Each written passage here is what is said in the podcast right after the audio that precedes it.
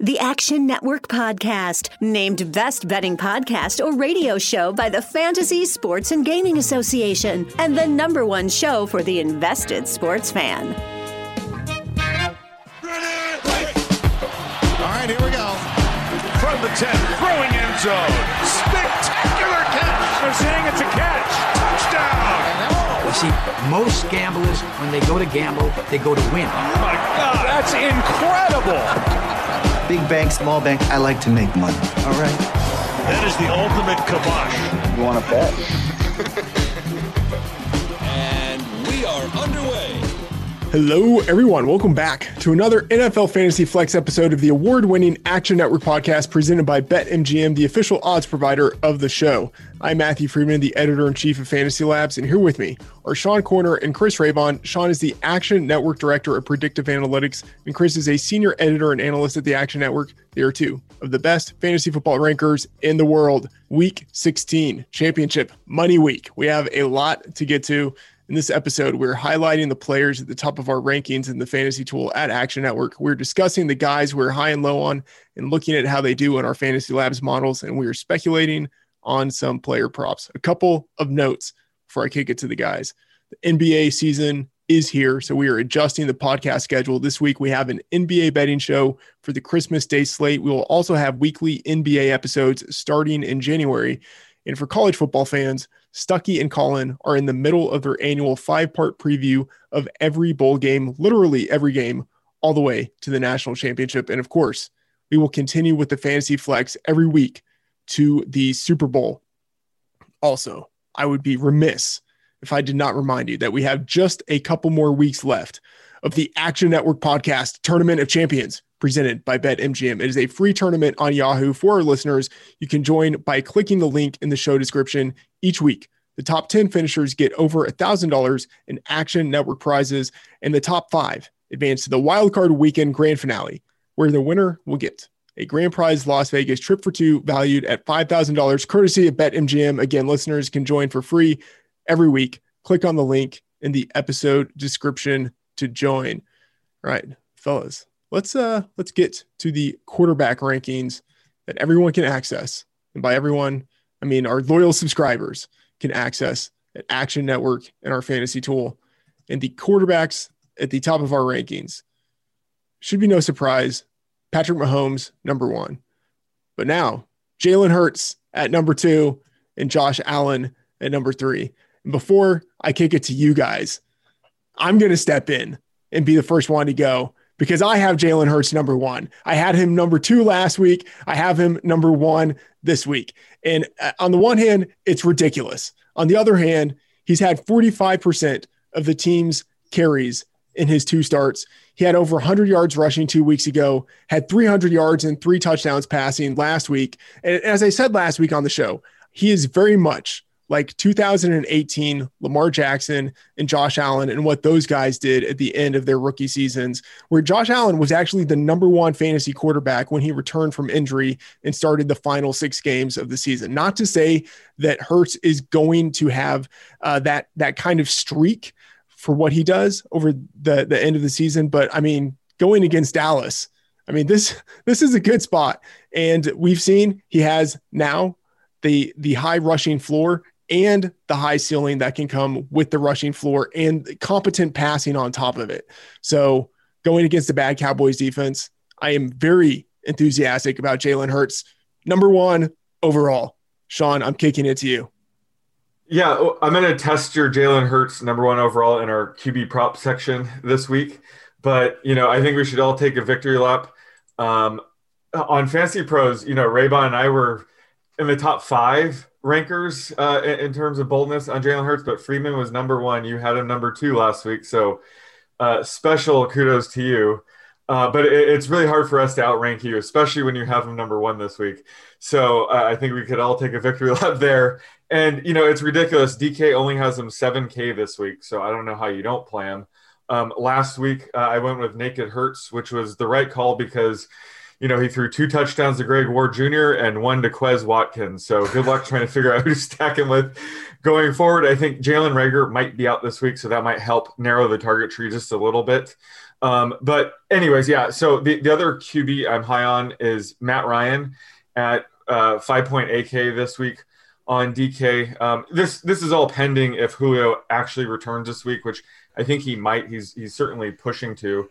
Uh, but this could definitely be a pass heavy game script against the Chiefs. Um, and you know, Ito Smith has been declared the lead back, so you know, I think Ito Smith's main strength main strength is a pass catching back. I think the Falcons might just abandon the run these past couple games and just air it out to Julio Jones and Calvin Ridley. So I'm I'm interested in some Matt Ryan this week on in, on DK where I think he'll be under owned and certainly in season long leagues, you know, his QB 14, he's on that fringe of a streamable QB one if if he happens to be available in your league. So I, am pretty high on Matt Ryan this week, only if Julio Jones uh, returns, of course. Yeah, a, a, look in the Fantasy Labs models, uh, and you know, under the assumption that Julio Jones is playing this week, Ryan is is popping in literally every single one of the models that we have there, especially on DraftKings, where he uh, he is fairly cheap. So something to keep an eye on. Raybon, who do you like at quarterback? Yeah, I'm with you. I got Jalen Hurts number one. I mean, it's uh, there's nothing more to be said, but like I, I think he's better than like in, at least in fantasy because Lamar Jackson that that year he didn't really throw the football. Like Jalen Hurts has already put up a 338 yard uh, passing ceiling. Remember, Josh Allen, I think in his first two years in the league, he had like one 300 yard game or something like that. So uh, this is impressive, especially especially considering that you looked at what Carson Wentz did, and and he just couldn't get it done. You know, a, a guy that's played at an MVP level before. So um, yeah, I, I, think there's really no quarterback. I mean, you know, Patrick Mahomes and, and, and Hurts are kind of neck and neck in my model. So, you know, that's really the only quarterback that I would say, okay, bench Jalen Hurts for straight up, you know, because it, it's, it, we're at that point in the season where rushing productions is that uh, valuable. I think Baker Mayfield going against the New York Jets. Uh, I liked what I saw out of the game plan from the Browns last week with – you know, going against the Giants, you know, they, they knew they had an advantage with uh, James Bradberry out and, and the Giants secondary actually a little bit weaker um, than, than, the norm. And instead of just trying to smash it with, with Chubb and, and, Hunt all day, they actually threw the football. And I think Mayfield ended, ended up with only like five incompletions. So he's hot right now. Uh, it's a letdown spot for the Jets. So uh, like Baker Mayfield at, at 6,100.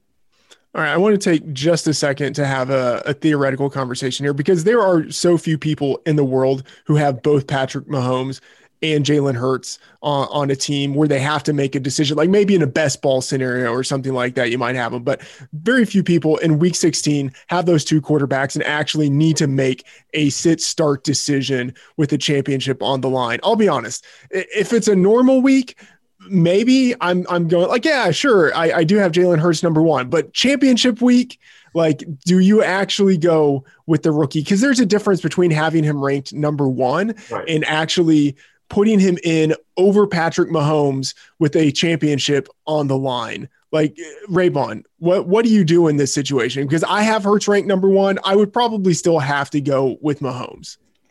Uh I mean right now I would go with Hurts because you got to trust the model I mean, That's you always the rankings before, right? Like, I mean, no, yeah, I get it. I get what you're saying, but they're 0.4 points apart. Now, you know, as I update some some things, you know, it's Tuesday morning as we're recording this, uh, and, and, you know, the final projection, Mahomes may end up ahead. In which case, I would say Mahomes. I think Mahomes is more comfortable, yes, but I mean, we're talking about the Dallas Cowboys defense here. Like, they gave up like you know, 80 points to San Francisco in the last two minutes of the game. Like, you know, this is like, yeah. seven, like, you know what I mean? Like, this is, it's not like a worrisome matchup. Whereas like the Falcons, they, they play better on defense. So it's, it's kind of like a, they, okay. They have played better on defense, but they're still the Falcons. They're still not very good. They could be out uh, two starting uh, defensive backs.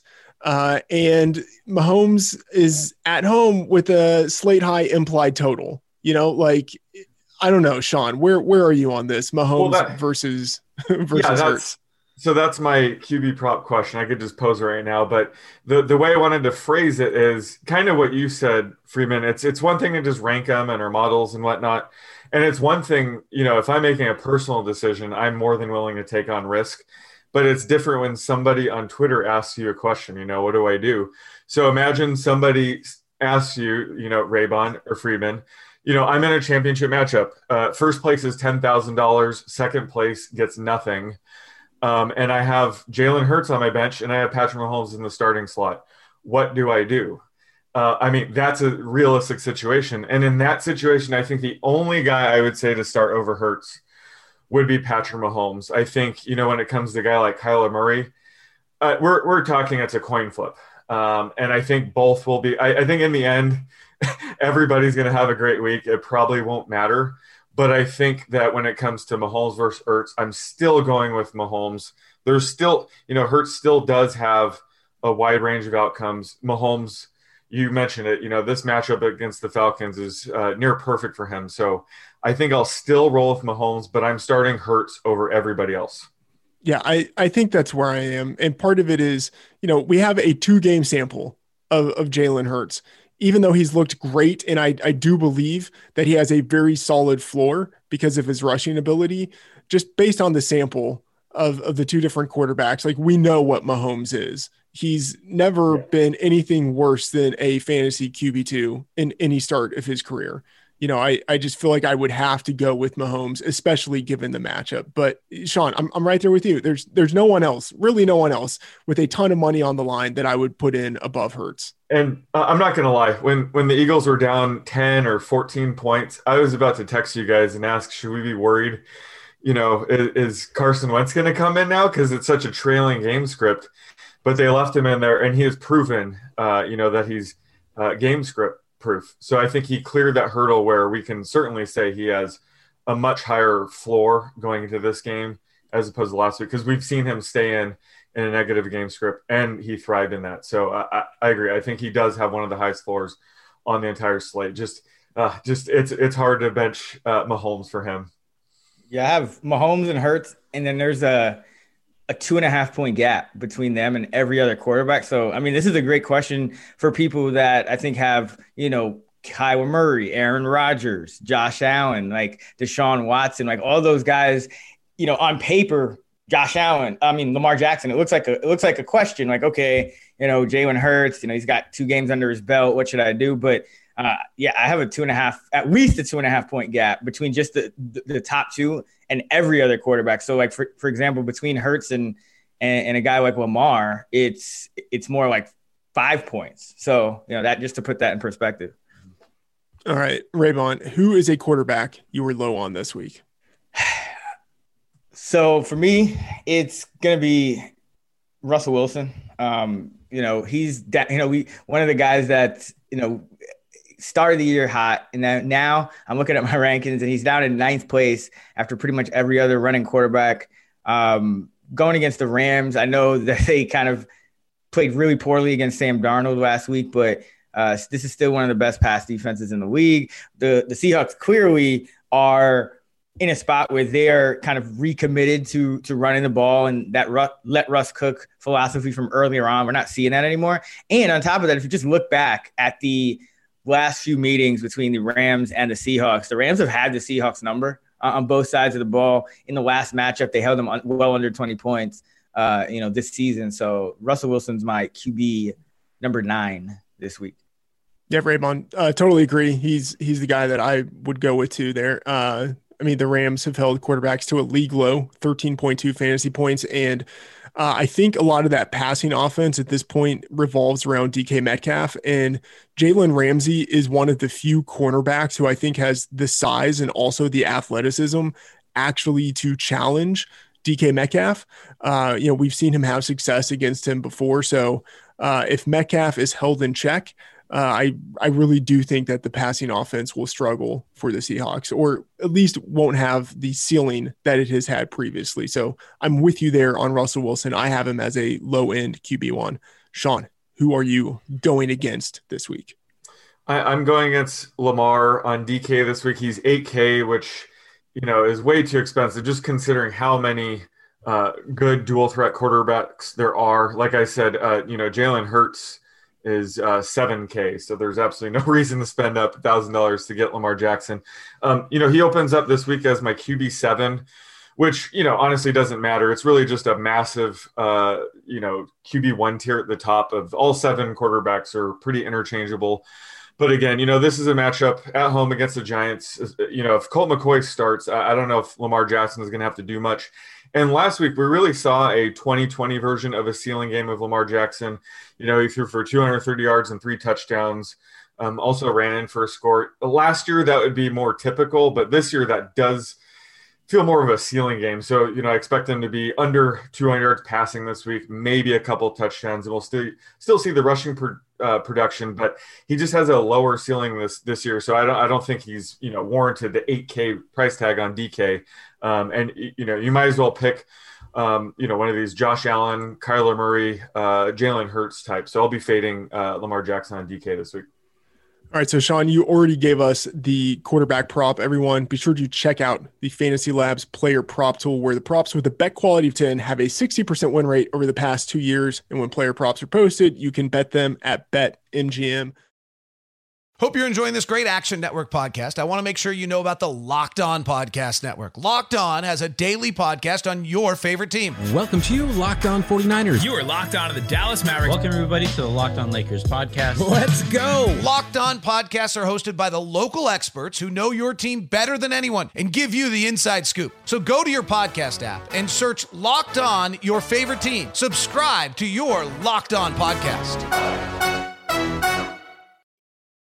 Let's look at the running backs at the top of our rankings. I'm going to be looking at uh, half PPR specifically. Uh, we have Alvin Kamara number one, Dalvin Cook number two, Derrick Henry number three. Uh, I don't think a big surprise there. Although you know you potentially could make a case for Austin Ekeler or you know maybe Aaron Jones, someone sliding into the top three. But uh, I think those top three feel pretty consensusy. Sean, uh, who is a running back or a couple of backs that you are high on for this week? Uh, I'm super high on Jeff Wilson right now. Uh, it, it, sounds like Raheem Mostert's going to be out. Um, and Jeff Wilson himself is banged up, so we we need to monitor that. But he could end up being the closest thing to a workhorse back we've seen um, in this 49ers offense. Uh, obviously, you know, he's going to dominate the, the early down work, certainly the goal line carries as they arise. But he also, you know, was the the lead uh, receiving back. You know, he saw 43% routes run. So, uh, you know, anytime you can get the workhorse back on the 49ers, you take it. So I'll be all over Jeffrey Wilson. He's 5K on DK. He's an easy play there. And, you know, I, I think he's a solid RB2 at least um, in season long league. So he'll, he'll be in any, um, you know, championship lineups uh, where I have him. Uh, a, great matchup against the Cardinals as well. And then David Johnson as well. Uh, great matchup this week at home against the Bengals. They, they should be able to run a lot more than they're used to. Duke Johnson's still banged up. It's it's unclear if he'll be able to suit up this week. But you know, we saw David Johnson finally thrive as a pass catching back for the Texans. Um, he ran around on 76% of the dropbacks. And sure enough, he saw 11 targets, uh, caught 11 balls for 106 yards. So he's I mean, I, I need to update a few things, but he, he's going to be a low end RB one uh, this week uh, if if Duke Johnson is out. So um, be sure to start him anywhere you have him this week. Sean, uh, totally with you there on Jeff Wilson. Uh, I'm assuming that Raheem Mostert is out, and so I have him ranked as a high end RB2. So I think very much in line with where you are. He's been very productive when given the opportunities. And I think, as you said, highly likely to be the lead back. Both in running and receiving, uh, if Mostert is out, and also uh, I'm pretty high on Tony Pollard. Again, as, assuming Zeke is out, was super productive last week, and uh, I mean honestly, like I, I, mean, I don't want to uh, cast aspersions at Ezekiel Elliott, but uh, I feel like Tony Pollard looks like the better player right now. And maybe some of that is because Zeke is injured, whatever it is. But, you know, Pollard is younger, more explosive, probably a better receiving back. Uh, if Zeke is out, I feel like Pollard is a, a top five running back this week. Raybon, who are you high on? Well, uh, you know, this guy may not get talked about just yet because uh, Monday night game, we're recording about 12 hours after it. But uh, Giovani Bernard, 25 of the 31 carries for the Cincinnati Bengals, uh, 26 of the 32 backfield touches for the Cincinnati Bengals against the Pittsburgh Steelers. Now they're going against a Houston Texans defense that's allowed 5.4 yards per carry to opposing running backs. No other team in the NFL has allowed more than five. The Houston Texans are allowing a half yard more per carry to backs than any other team in the league, and Bernard reclaimed. Uh, you know that number one role, you know, 25 carries. That's a season high for him. So, uh, think you can trust Bernard. Uh, and there's some there's some real upside there, even if he doesn't get that full workload, just because of the efficiency that the Texans are allowing. And then um, in DFS, I think David Montgomery is correctly priced. He's you know 7,700, which may seem high, but you know in there's just no more decisions if if you're in like a season long week or something like that. Like I have Montgomery ranked number three uh, this week, so uh, David Montgomery, make sure you start him. All right, and Raybon, who are you low on? Uh, so for this week, I'm gonna be, and I seem to be low, just a tad low on him every week. Unfortunately, that I should have not taken his. You know, uh, Sean, I know, I know you're with me. We, we got burned on the Nick Chubb prop on uh, on Sunday Night Football, but uh, Nick Chubb going against the Jets, and it kind of goes into to what I said about Baker Mayfield. But the Browns have shown the willingness, uh, I think, to kind of play the matchups a little more here. And the Jets, we know, are one of the better run defenses in the league, uh, but the worst pass defense in the league. And so uh, I think Chubb, you know, he's going to get his carries. He'll be involved. He could even get a touchdown, but uh, he's a bit overpriced at 7,800. Uh, you know, I think he's more, you know, in that low end running back one mix rather than the, you know, RB, you know, high end elite RB one that that, that he, I see him treated at um, pretty much week in week out.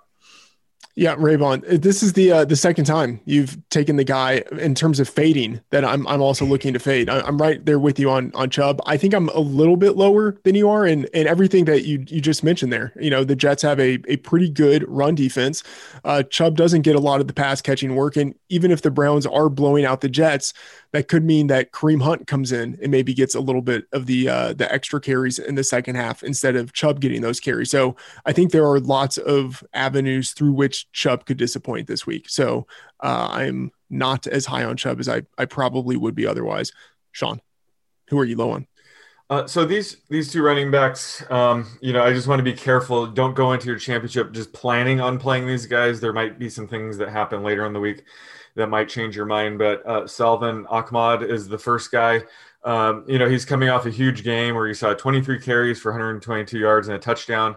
He has a great matchup this week against the Raiders, but you know, Myles Gaskin is very likely to return this week, so we don't really know how this is going to sort out. Um, so we're going to have to keep tabs on that. But he's going to be on the you know RB three flex fringe. That might be a tricky lineup decision we need to make later in the week. Um, and a similar running back is Kenyan Drake you know, he got banged up during week 15. We need to, you know, find out more if he's hurt, if it's going to affect his week 16 status. But it led to Chase Edmonds out touching him, and Chase Edmonds dominated the fourth quarter work. Um, and this is just a problem of having, you know, a, a, starting running back where the backup is maybe better than him. It's just a situation that could be pretty fluid heading into the week. And, you know, Kenyan Drake is certainly a guy that needs carries and goal line touches to preserve his value because he, he can't really make up for it anywhere else. So um, he's a guy that, you know, if you're planning on starting him as your RB2, just have backup plans. And, um, you know, it, he might be a guy that we end up not being able to trust come, uh, you know, uh, finals week. So uh, start looking for backup plans just in case. All right, Sean, give us the running back player prop. Uh, let's go. You know, unfortunately, it looks like Clyde Edwards Helaire is out for the remainder of the season. So um, I, I want to make this prop about Le'Veon Bell, who could be, you know, potentially sit start call for a lot of people. So uh, let's go with his total rushing and receiving yards this week um, against the Falcons. I, I have it right now set at 70 and a half. Okay. First of all, I'm going to reject the premise that uh, Le'Veon Bell is a sit a well, start sit call. Yeah, I, am saying we're going to we're week. going to get questions about it. I'm not okay. okay, yeah, because I think it would be hard if you're eh, actually in a, a, championship matchup if you have Le'Veon Bell actually to start him because you could see him totally flopping. Okay, anyway, to to your point, 70 and a half was the line you set. I'm going to I, I have it at 73 and a half, but I feel that's more of a average versus a median. So I'm going to take a slight under on this. I'll go over. Uh, I have it at 77. Uh, have him about 14, uh, 14 and a half carries, just under four yards a carry. The Falcons do play good run defense, uh, but then getting have him uh, 2.7 receptions. So uh, we'll go slightly over. Um, the good news is, even if he doesn't quite get over his yardage prop, Um, you know, there's still there still is the Chiefs, like Freedman mentioned. You know, they have the highest implied total. So we saw that with Leonard Fournette, where he did he kind of struggled a little bit uh, against the Falcons, but was still able to to salvage his day with a couple of touchdowns. So that's always on the on the table as well. Okay, let's talk about the wide receivers, the top of our rankings. Again, looking at uh, at half PPR. Number one, Davante Adams. Number two, Tyreek Hill. Number three, Calvin Ridley. Uh, I will again go first uh, because that's just what I'm going to do here. I'm, I'm just my ball. I'm grabbing that rebound. Uh, Calvin Ridley. Uh, at this point in the week, I had him last week ranked number one. Uh, I wish I would have kept him there, but ended up bumping Davante Adams uh, ahead of him.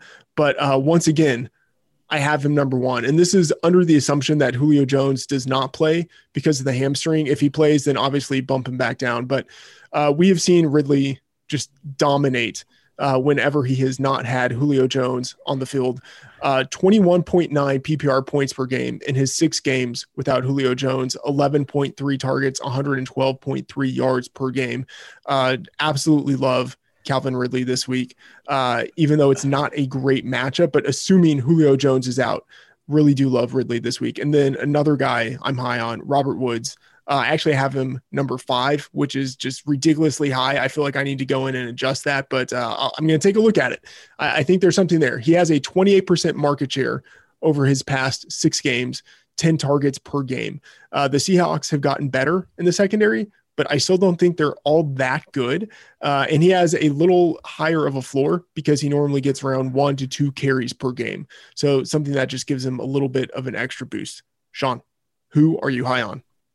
First off, I love the Ridley call. I, am I'm, I'm so bummed he missed two games this year because I think my 90 to one uh, bet to lead the league in receiving yards would have been pretty close. Yeah, it would. it really would have been. Yeah, uh, that would have been fun. But yeah, it's toast. Obviously, um, I, am really high on Marvin Jones this week. Um, you know, I'm no longer giving Kenny Golladay a, a, few targets to start the week, so all my Lions players are much higher leading into the, today's show.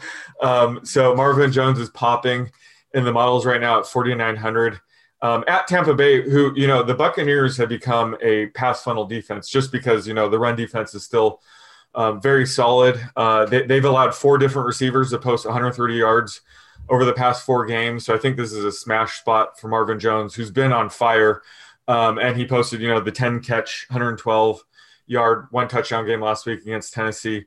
Um, so I'll, I'll, have a ton of Marvin Jones shares this week, assuming Kenny Golladay doesn't decide to all of a sudden suit up, of course. And then the other guy to, to monitor this week is um, CeeDee Lamb, who, you know, probably begins the week on the uh, wide receiver three flex cusp.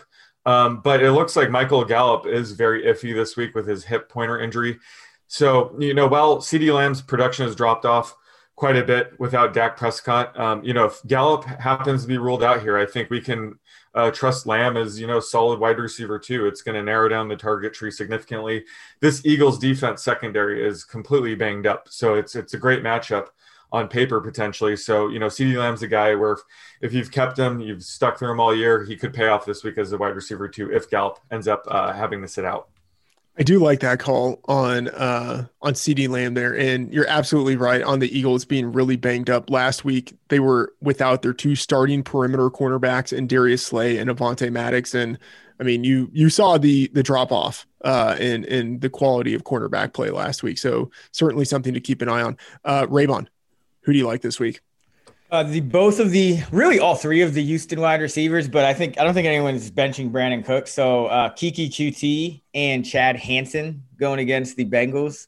Uh, if you look at Coutee, since he was entered the starting lineup, he's run uh, just over 80% of the routes in, in all three games, but he's a high percentage uh, route runner. And so, you know, he doesn't need to get like 90 plus necessarily to, to, to make a uh, to make a dent in the box score. Uh, nine catches for 141. Then he had three for 24, but a touchdown, and then seven for 53 and a touchdown. So uh, Coutee, I think you keep riding him. And then Chad Hansen, uh, he's actually playing over 90 percent uh, of the uh, of the routes, you know, for for Houston.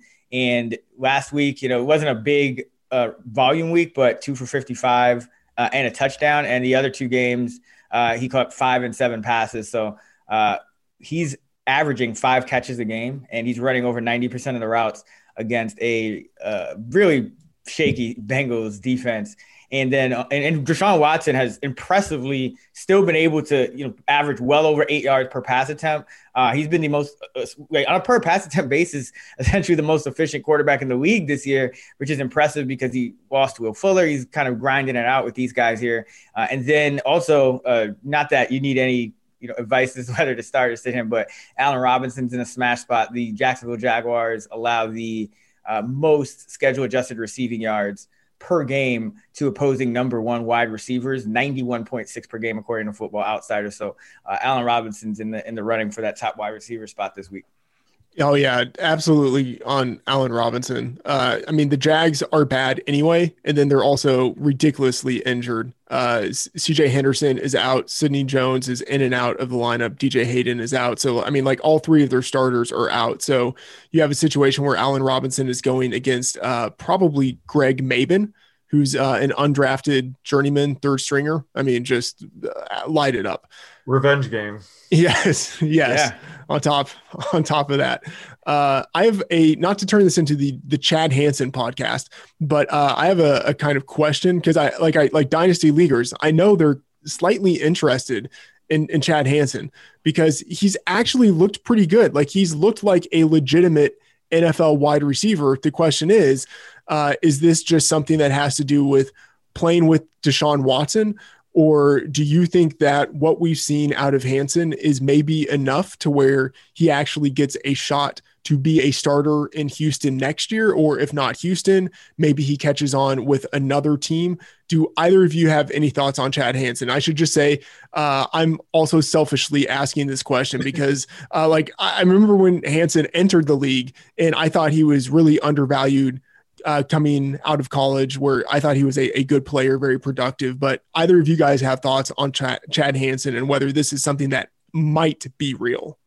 Uh, Probably not. He's played three games since getting. He's played three games like with Houston where he's you know caught passes. You know, in 2017 as his rookie year, he had nine catches with the Jets. He couldn't really catch on with the Jets, and now you know with Houston, yes, he's been productive. But when you look at Deshaun Watson, Deshaun Watson is averaging 8.8 yards per pass attempt it's it's it's more to me anyway. Like, and he has looked good, but it's more of a situation where Deshaun Watson is just making those around him better, and whoever's in the lineup with Deshaun Watson is catching footballs and getting yards. Now, the the, the worry about Houston, because I think this what what you see is like, okay, a player like this, he has some draft pedigree. Perhaps he could catch on with another team, but if he stays with Houston, I'd be a little more worried because Houston has shown this kind of like they only play their starters, and like Hansen didn't even get on the field, you know, or really any of the backup receivers. Like Kenny Stills even barely got on the field. Right.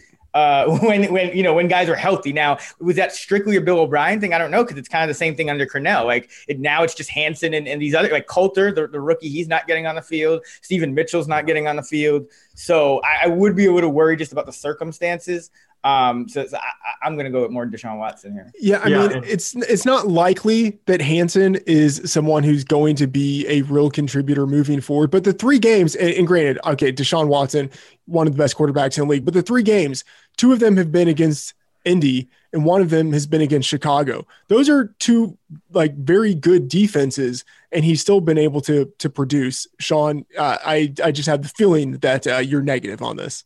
Well, not negative. I, I, think it's right place at the right time. And ironically, Scott Hanson had the best Chad Hansen analogy. He called him this year's Drew Bennett, which I mean, this yeah. is dating myself, but I remember coasting to the fantasy football championship that one year where Drew Bennett just went off in the fantasy football playoffs. So that's kind of what we remember him. And then really did nothing the rest of his career. I can't even remember who the quarterback was at the time, but it just goes to show that it, it's more of a flash in the pan moment where you know he's peaking at the right time the fantasy football playoffs that's all that matters. But i think you know heading into next year it's going to be a different situation certainly in in houston. Um, and you know I, I, don't think this is more of a long-term thing but if, if you have him write him out especially if you're in a deeper dynasty format. You know you're rolling him this week. I, I do like him. Last week i had i smashed his over 33 and a half yards. The, the betting market for him still hasn't caught up but i think uh, next year we're going to have to adjust him uh, way down Okay, so at a minimum, maybe take a look at his player props for uh for week sixteen.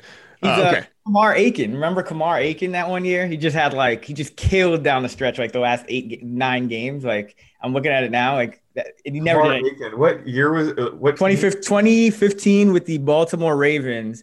Uh, the last half of the season, he was catching five, six, seven balls every single week through the fantasy playoffs, and then just like never did anything again.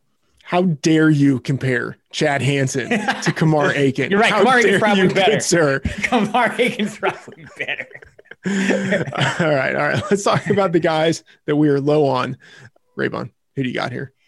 DK Metcalf and Tyler Lockett, but particularly Metcalf because if you look at his DraftKings price, it is 7,800. Uh, you know, we saw him struggle to get the football early in that game uh, a few weeks ago against the Rams. He finished with four catches for uh, two catches, excuse me, for 28 yards on four targets. And I do think they'll involve him a little more early. But as I mentioned, the Rams tend to have great game plans against the Seahawks, and they have the personnel to slow these guys down with all those cornerbacks. And oh, you know, this is also just a dangerous, dangerous spot to like back the Seahawks or in any fashion because now the Rams just lost probably the most embarrassing game they could have ever lost. Uh, while the Seahawks clinched a playoff spot, so like you just have all the motivation with the uh, with the Rams. So uh, that combined with the, the the you know non let Russ cook kind of dialing it back, uh, a little low on uh, the Seahawks wideouts. All right, John, what about you? Uh, so, I mean, we still need to see what's up with this Dwayne Haskins situation. Uh, I, I doubt he plays after the strip club incident. Um, and, you know, Alex Smith might not be ready. So, Terry McLaurin, while we can always rely on him to overcome just completely terrible quarterback play as a, you know, wide receiver one, two fringe player, uh, I think Taylor Heinicke might relegate him to sit start territory. Uh, you know, certainly McLaurin's been dealing with ankle injury uh, for the past few weeks that's really slowed him down. So I'm a bit worried about him, especially when it comes to fantasy football final. So we'll, we'll have to wait and see. But uh, hopefully, you know, either Haskins or Smith are able to suit up if, if you've been leaning on McLaurin uh, as one of your wide receivers. Um, and then the other guy is Marquise Brown, um, who I have on the, the wide receiver three flex fringe. Um, you know, this is a matchup I already mentioned earlier, but against the Giants, where if you know Colt McCoy's starting, I, I don't know if Lamar Jackson is going to have to throw too much. And you know, when it comes to Marquise Brown, he's he's a high risk, high reward player. Uh, I, I, love playing him in um, DFS GPPs, but when it comes to season long head to head, you know, finals, it's more of a cash game play. So you, you do want a receiver with a higher floor so, you know, I'm, I'm going to be rolling with guys like, you know, Cole Beasley, who has a much higher floor than Marquise Brown, um, who I have project, you know, projected in this range. So, you know, when it comes to a guy like Marquise Brown, you got to be careful. We, we love his upside, but he does carry a pretty low floor this week. So if, if you're a bigger favorite, definitely go the safer route. If you're a, if you're a, you know, big underdog, by all means, start a guy like Marquise Brown. He certainly has the ceiling that you need. But just he, he's one of those guys on the sit start cusp that I'm going to be a bit cautious this week. Okay, a guy I am very low on, uh, much lower than I, I probably should be, uh, is Adam Thielen. Uh, I think he's the clear number two receiver uh, at this point uh, with the Vikings behind rookie Justin Jefferson. He has 13 touchdowns in 13 games, which like that's amazing. Um, it really makes me think of Antonio Brown a couple of years ago, where he was getting outplayed by the younger guy, but he was uh, sort of covering it up with touchdowns. Um, they're scheming him the ball near the goal line, but touchdowns are fickle without overall volume. And in Thielen's past four games, he has just a 22% market share, 7.2 targets per game. Over the past two weeks, three and a half targets per game, an 11% target share. And you compare that to Justin Jefferson, who has nine and a half targets and a 29% target share over the past two games. Uh, and maybe some of that is because, you know, Thielen returned from injury, maybe he's still a little bit banged up, whatever it is. But uh, I don't, I don't think it's a situation where Thielen is, you know, sort of like a locked in number one. If you have him, you're still starting him. He's still a, I think, a wide receiver too, but um, his ceilings aren't nearly as high as they used to be, just because he is not getting the the target volume that he had in previous seasons. And then look at the matchup the Saints are one of the better pass defenses in the league, so it's it's not as if uh, he has that going for him. So overall, uh, just a little bit down on Adam Thielen this week. Sean, give us that sweet, sweet player prop. So I'm going to go with T.Y. Hilton this week, who I think uh, is going to be one of those players that's sort of on the sit start cusp of the wide receiver three uh, flex group. Um, you know, last week he he was held in check for much of that game. We, we thought it was a pretty easy matchup against the Texans. He's a guy that you know people have probably left on their bench all season long, but lately he's been you know wide receiver two three kind of player. Uh, faces the Steelers this week. Um, so A, can you guys trust him as a wide receiver three? And B, are you taking over under 62 and a half receiving yards for T.Y. Hilton this week? Uh, I'm taking the under. I have him at 55.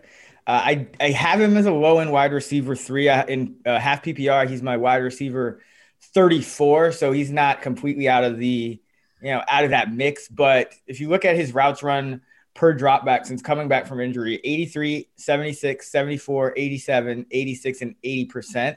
So he's not getting that true Chad Hansen like wide receiver one workload. And against a team like Pittsburgh, that does create a little more variance, you know, just coming off the field for a, you know, a snap here or there. Cause this Pittsburgh defense, you know, they, they obviously have lost some pieces, uh, especially at the linebacker position. It, it's a little tougher for them um, in zones and things like that. But they're still one of the best pass defenses uh, in the league. And you look at their their DVOA rating; they're still number one. Um, you know, in in pass defense, and it's just it's just a matchup that um, you know I think if you have a guy in, in, like in a similar spot. Um, you know, definitely look at the check the rankings because there, there's going to be a lot of guys I think you can start over Ty this week. I'm going to take the over, but I don't like it. I don't I don't feel good about it. I'll just I'll just say that. But you know, we have seen him do well recently.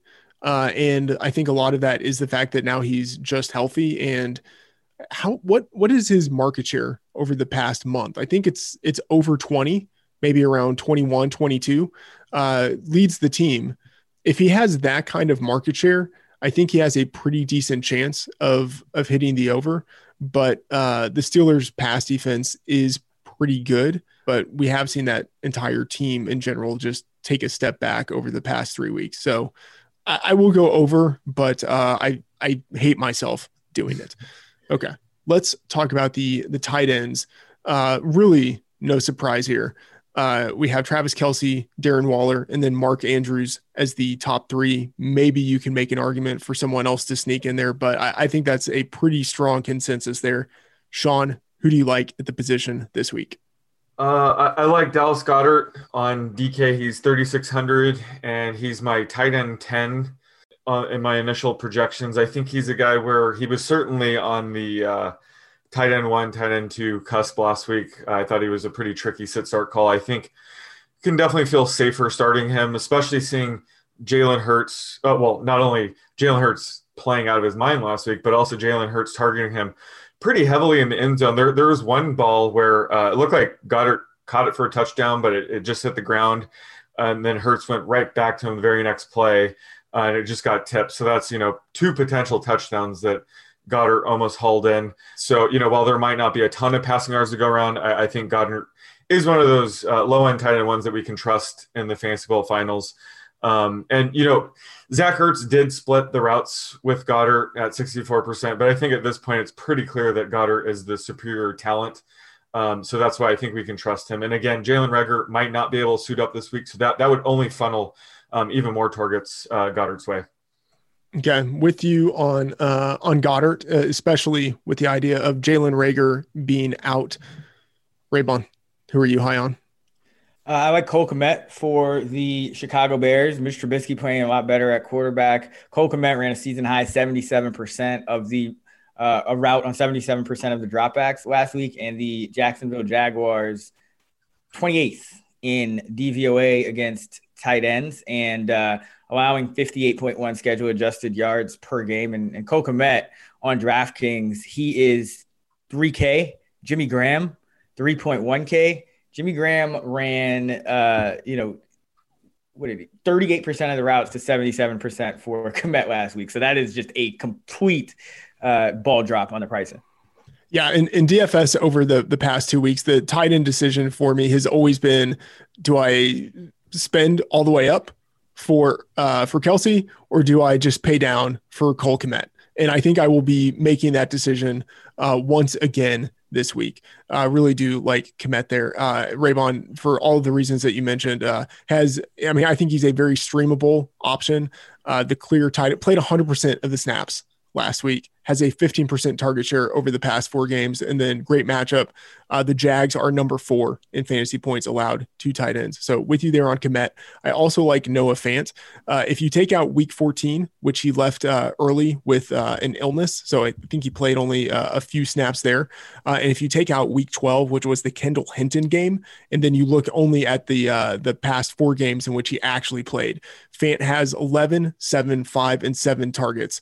that's pretty good volume, you know, for someone who's not priced at the very top. So he's someone that I will be uh, thinking about. And he's the guy I have rated the highest right now outside of the top tier of Kelce, Waller, and Andrews.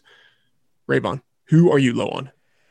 So for this week, um, I'm, I'm going with Tyler Higbee. Uh, Higbee's up to 4K on DraftKings. He had a, a pretty good game against the uh, Jets with four catches for 67 and a touchdown. But uh, I think that in this matchup against Seattle. Um, it's going to be tough for him. I think if you if you just look at his his production, uh, he really it just really hasn't been there from what we expected last season. His 67 yards were a season high, and uh, on the on the season he only has five touchdowns, which you know given his usage he should have more. So um, now that he's kind of in that you know, people are looking at him as a tight end one. Um, I think we have to pump the brakes just a little bit uh, he's my tight end uh, 19 right now. I still think um, there's there's a lot of risk because the, the, the routes between him and Everett kind of flip flop from game to game. So last week he got 68 and Everett got uh, 32, but the week before they were it was 56 to 52. Uh, and the week before that, it was exactly equal at, at 69%, 69%. So it's just really hard to, to predict Higbee's that Higbee's going to run a significantly more uh, bigger route share than Everett uh, on a week to week basis. All right, Sean, who are you low on? Uh, I'm low on Gronk this week. He's all the way down to tight end 11. I think he's he's pretty tough to trust right now. I think he's become a little bit uh, too touchdown dependent. Um, you know, Cam Brate uh, saw his routes run climb seven straight games before um, posting a four catch 54 game last week.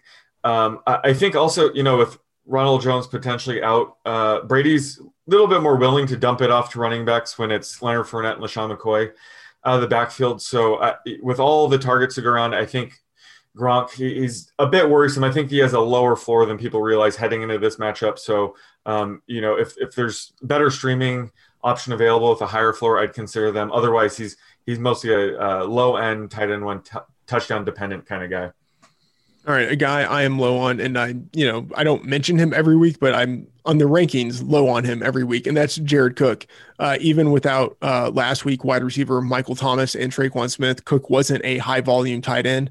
Uh, he has more than five targets in a game just twice this year. He has 181 yards in his past eight games. That's just really bad, and not all of that was with Drew Brees, but um, with the lack of volume that he has, I don't think he has a a true ceiling, uh, a, a difference making ceiling. And so someone I just really want to avoid. All right, Sean, give us the tight end prop. So, assuming George Kittle is able to play this week, which I think is trending towards likely, um, where do you guys has have his receiving yards? Because I think he could be an interesting sit start call for some people. But right right now, I have his um, receptions at or his receiving yards at over under 52 and a half.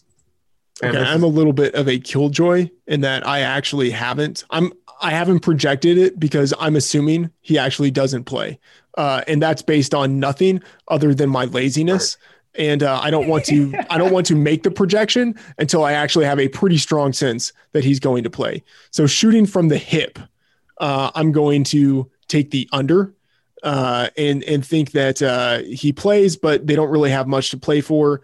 And Jordan Reed has maybe done enough to where uh, he gets a little bit more action than you would normally expect. So I will take the under there. So yeah, and this is really tricky to project, uh, as you kind of alluded to. Um, so over the past four games, the the top tight end in San Francisco has, uh, which has been Reed. I think yeah, Jordan Reed has run about 60% of the route. So, given that Kittle is coming back from injury right now, that is what I have him projected for about 60%. His season average is 78%. So, there's a chance he could uh, play a little more than I'm projecting. But uh, at that number, uh, he had I'm, I'm, projecting him with 51 yards. So, I'm going to go slightly under. Nice. Um, but uh, all that being said, he is still my tight end five even playing, you know, a, like essentially like 70, 75% of the route. So I would say, uh, unless you're talking about a, a, Kelce or a Darren Waller or a Mark Andrews, uh, I, I, would say still still start uh, George, or, or uh, Tonyan. I would say still start George Kittle um, yeah. if, if he's in. That's I was gonna say. You know, people that um, you know had Kittle, maybe they picked up Tonyan. That was about the time that Kittle got hurt. Tonyan might have been available, so they might have that call. I even have a guy like Logan Thomas near my top five this week. He's another guy where I could see people asking, you know, hey, do you start George Kittle or Logan Thomas this week? Just guys that people maybe stumbled on that were kind of waiting for Kittle to come back. But he's one of those guys where I, I don't know if we can trust him um, to play enough in, in, a critical matchup that is the Fantasy Bowl final. So he's a guy that I just want to get your guys' opinion going in. Like uh, he's he's obviously uh, start him if you have him, but um, some of these guys that people picked up might have a higher floor. Yeah, I mean, it's.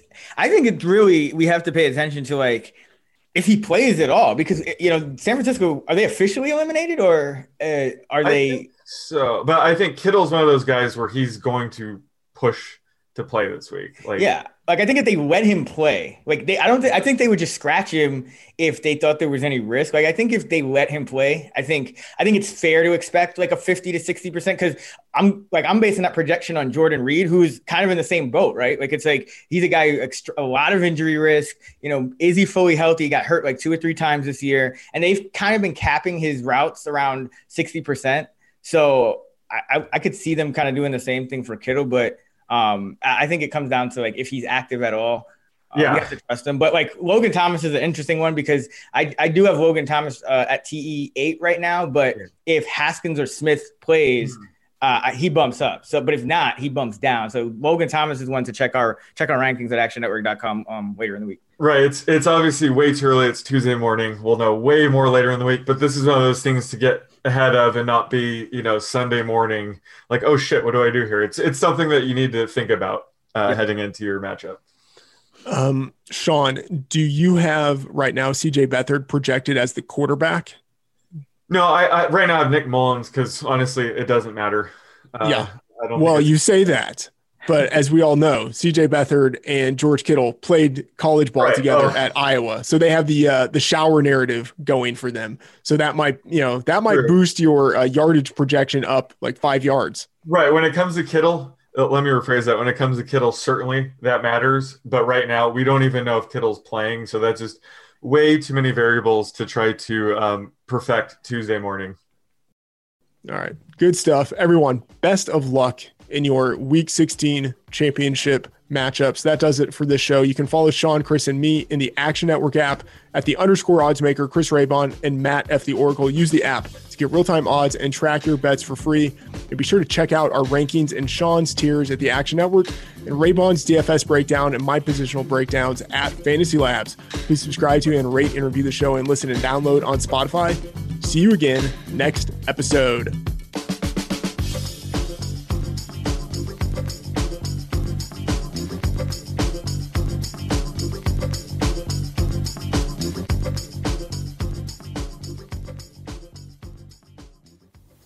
We're finished talking.